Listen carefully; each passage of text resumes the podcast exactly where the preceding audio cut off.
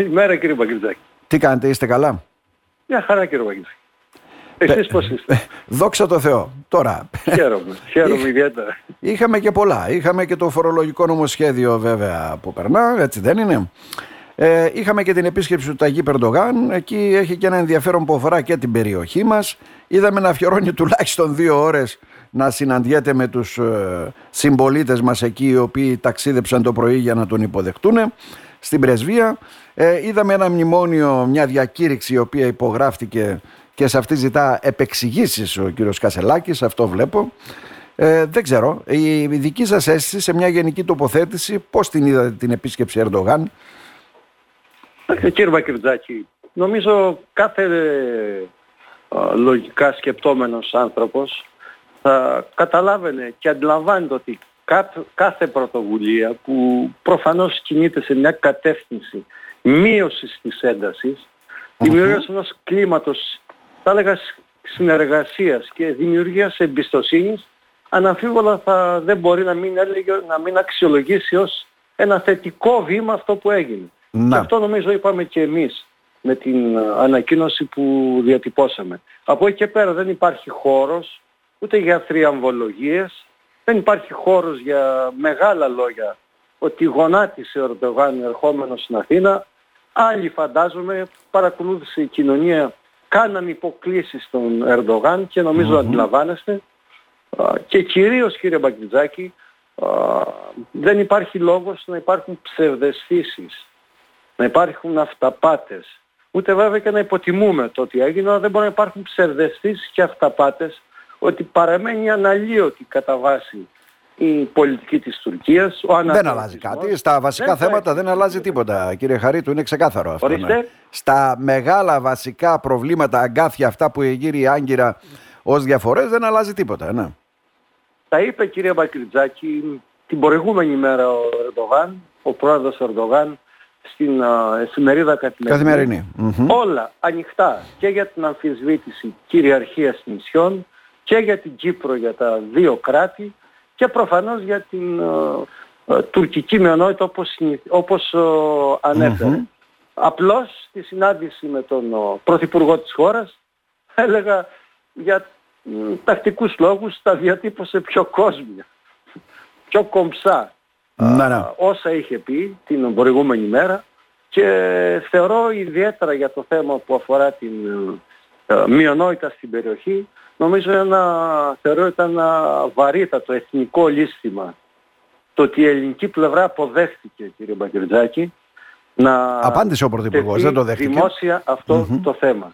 Γιατί ας μην κρυβόμαστε σε έναν καλά προετοιμασμένο όπως λεγόταν, προσυμφωνημένο το τι θα υποθεί και από τις δύο πλευρές και τι θα απαντηθεί είναι έπρεπε δηλαδή να βάλει βέτο και σε αυτό το ζήτημα, λέτε ουσιαστικά, αφού ήταν όλα προσυμφωνημένα ακόμα και το κείμενο της διακήρυξης και, και όλα αυτά. Και τι θα υποθεί και από τις δύο πλευρές και τι θα απαντηθεί. Ναι. Να καταστήσει, θεωρώ είναι τεράστιο λάθος, να καταστήσει αυτό το θέμα που αφορά τη χώρα μας, αφορά Έλληνες πολίτες, να το καταστήσει πλέον διμερές στην παγκόσμια, σε παγκόσμια θέα, γιατί όλοι παρακολουθούσαν, και επίσης να όπως φάνηκε και δημόσια από τις τοποθετήσεις να το καταστήσει μια ακόμη διαφορά στο τραπέζι και στο καλάθι των διαφορων και των αξιώσεων πιστεύω, που έχει άλλη πλευρά. Πιστεύω και εκτιμώ ότι ε, αυτό το ζήτημα δεν θα τίθενταν, αλλά ουσιαστικά μάλλον... Πιστεύω και εκτιμώ ότι αυτό το ζήτημα περί τουρκικής μειονότητας δεν θα τίθενταν από τον Ταγί Περντογάν. Ε, από τη στιγμή βέβαια όμως που του απαγορεύτηκε από ό,τι γνωρίζω έτσι η επίσκεψή του εδώ στη Θράκη ήταν να κάνει και μια επίσκεψη οι συντοπίτες μας ε, όπως είδατε εκεί και τους δυο βουλευτές ε, του ΣΥΡΙΖΑ βέβαια που τώρα είναι στη Νέα Αριστερά. Ε, ε, πώς το λένε, επεδίωξε να το κάνει. Δηλαδή εκτός πρωτοκόλλου και συνεννοήσεων από ό,τι αντιλαμβάνομαι. Κύριε Μπακριτζάκη επαναλαμβάνω με πολύ σαφήνεια και αυτά που λέω. Ότι δυστυχώς η ελληνική πλευρά αποδέχτηκε αυτή την επιλογή που ήταν γνωστή ότι θα θέσει τέτοιο θέμα. Και λυπούμε γιατί πραγματικά για... Να πούμε εδώ ότι απαντήθηκε από τον Πρωθυπουργό. Σας το είπα βέβαια. Δεν, δεν έχει σημασία να απαντήθηκε ή όχι κύριε ναι, ναι, ναι. Προφανώς και ορθά απαντήθηκε. Δεν έχει κανείς αμφιβολία επ' αυτού.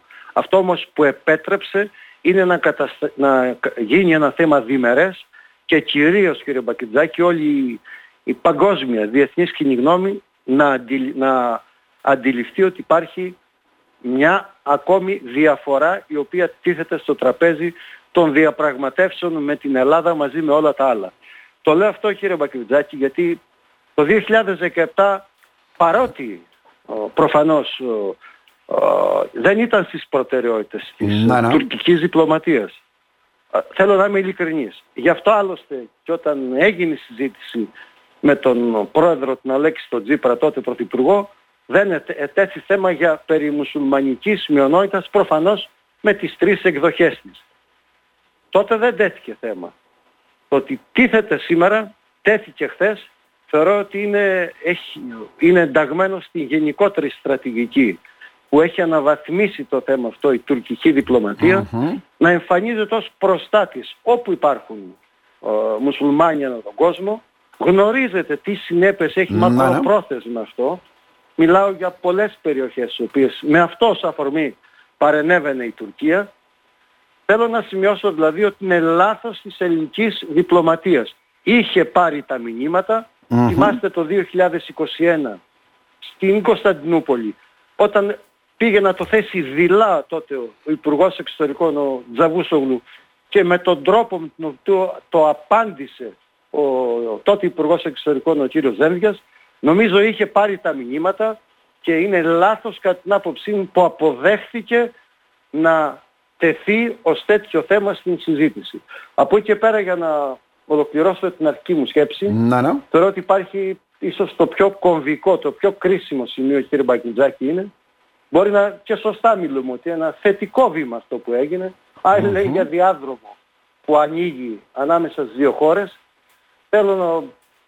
Η άποψή μου είναι ότι κινδυνεύει κύριε Μπακυρτζάκη αν δεν υπάρξει από την πλευρά της χώρας μας μια πιο συμπαγής εθνική στρατηγική που με σαφείς κόκκινες γραμμές, με σαφήνεια στις ε, συνεργασίες και τις συμμαχίες που πρέπει να κάνει, αν δεν υπάρξει διόρθωση δηλαδή η μέχρι τώρα ασκούμενη πολιτική από πλευράς της κυβέρνησης ναι, ναι. που γίνεται ως μυστική διπλωματία κύριε Μπακριτζάκη ανάμεσα στους συμβούλους του κυρίου Μητσοτάκη και του κυρίου Ερντογάν μέσω Βερολίνου και Ουάσιγκτον αν δεν υπάρξει μια τέτοια διόρθωση στην ε, εθνική μας στρατηγική είμαστε έτοιμοι να συμβάλλουμε ως ε, ΣΥΡΙΖΑ Προοδευτική Συμμαχία. Λέω αν δεν υπάρξει μια τέτοια διόρθωση υπάρχει σοβαρός κίνδυνος να αξιοποιηθεί από την πλευρά της της Τουρκίας, του Ερντογάν, για να πετύχει να εμφανιστεί στην Δύση, στην Αμερική, στην Ευρώπη ως ε, ειρηνοποιός, ως ε, η δύναμη σταθερότητας, συνεργασίας και διαλογου Και προφανώς γνωρίζετε πολύ καλά ότι για να πετύχει τους σχεδιασμούς τους σε σχέση με τα F-16, σε σχέση με τη στήριξη την οικονομική που επιζητεί και τη οικονομική σύνδεσή του με την Ευρωπαϊκή Ένωση. Θέλω να πιστεύω ότι είναι ένα κρίσιμο, σε ένα κρίσιμο σημείο και εμείς από την πλευρά μας είμαστε έτοιμοι να συμβάλλουμε έτσι ώστε πράγματι να υπάρξει μια τέτοια εθνική στρατηγική για τη χώρα μας. Ένα τελευταίο ερώτημα που αφορά βέβαια και την παρουσία των δύο βουλευτών της μειονότητας, ΣΥΡΙΖΑ και οι δύο μέχρι πρότινος, του Χουσιέν Ζεμπέκ και του ε, Οσγκούρ Φερχάτ στο προξενείο. Ναι.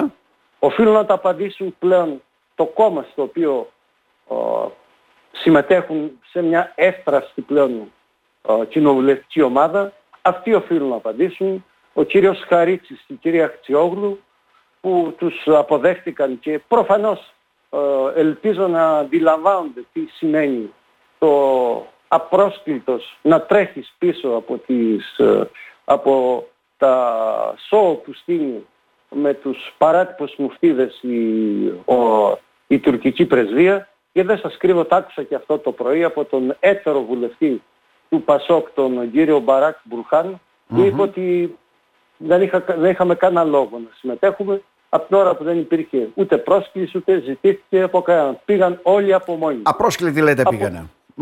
Λέτε ότι πήγαν απρόσκλητοι δηλαδή ή προσκάλεσε μόνο αυτούς τους δύο; Δεν υπήρξαν προσκλήσεις δεν καλούν και όσοι πιστοί έτσι, έτσι κινούνται προφανώς κάνουν τις επιλογές τους. Πλέον, επειδή σας άκουσα να κάνετε λόγο και για ΣΥΡΙΖΑ, γνωρίζετε πολύ καλά, δεν έχουν απολύτως καμία σχέση με το ΣΥΡΙΖΑ και νομίζω αυτό πρέπει να το γνωρίζει όλη η γνώμη. Άλλωστε για το τι έχει και πώς πορεύονται και πώς νομιμοποιούν στην ελληνική πραγματικότητα την παρεμβατικότητα της άλλης πλευράς στα πολιτικά πράγματα της χώρας. Μάλιστα. Είχαμε την ευκαιρία να το συζητήσουμε πολλές φορές. Και στο Κύριε Χαρίτου. Δεν σας ακούω. Κύριε Χαρίτου λέω, ολοκληρώνουμε. Ναι. Ναι.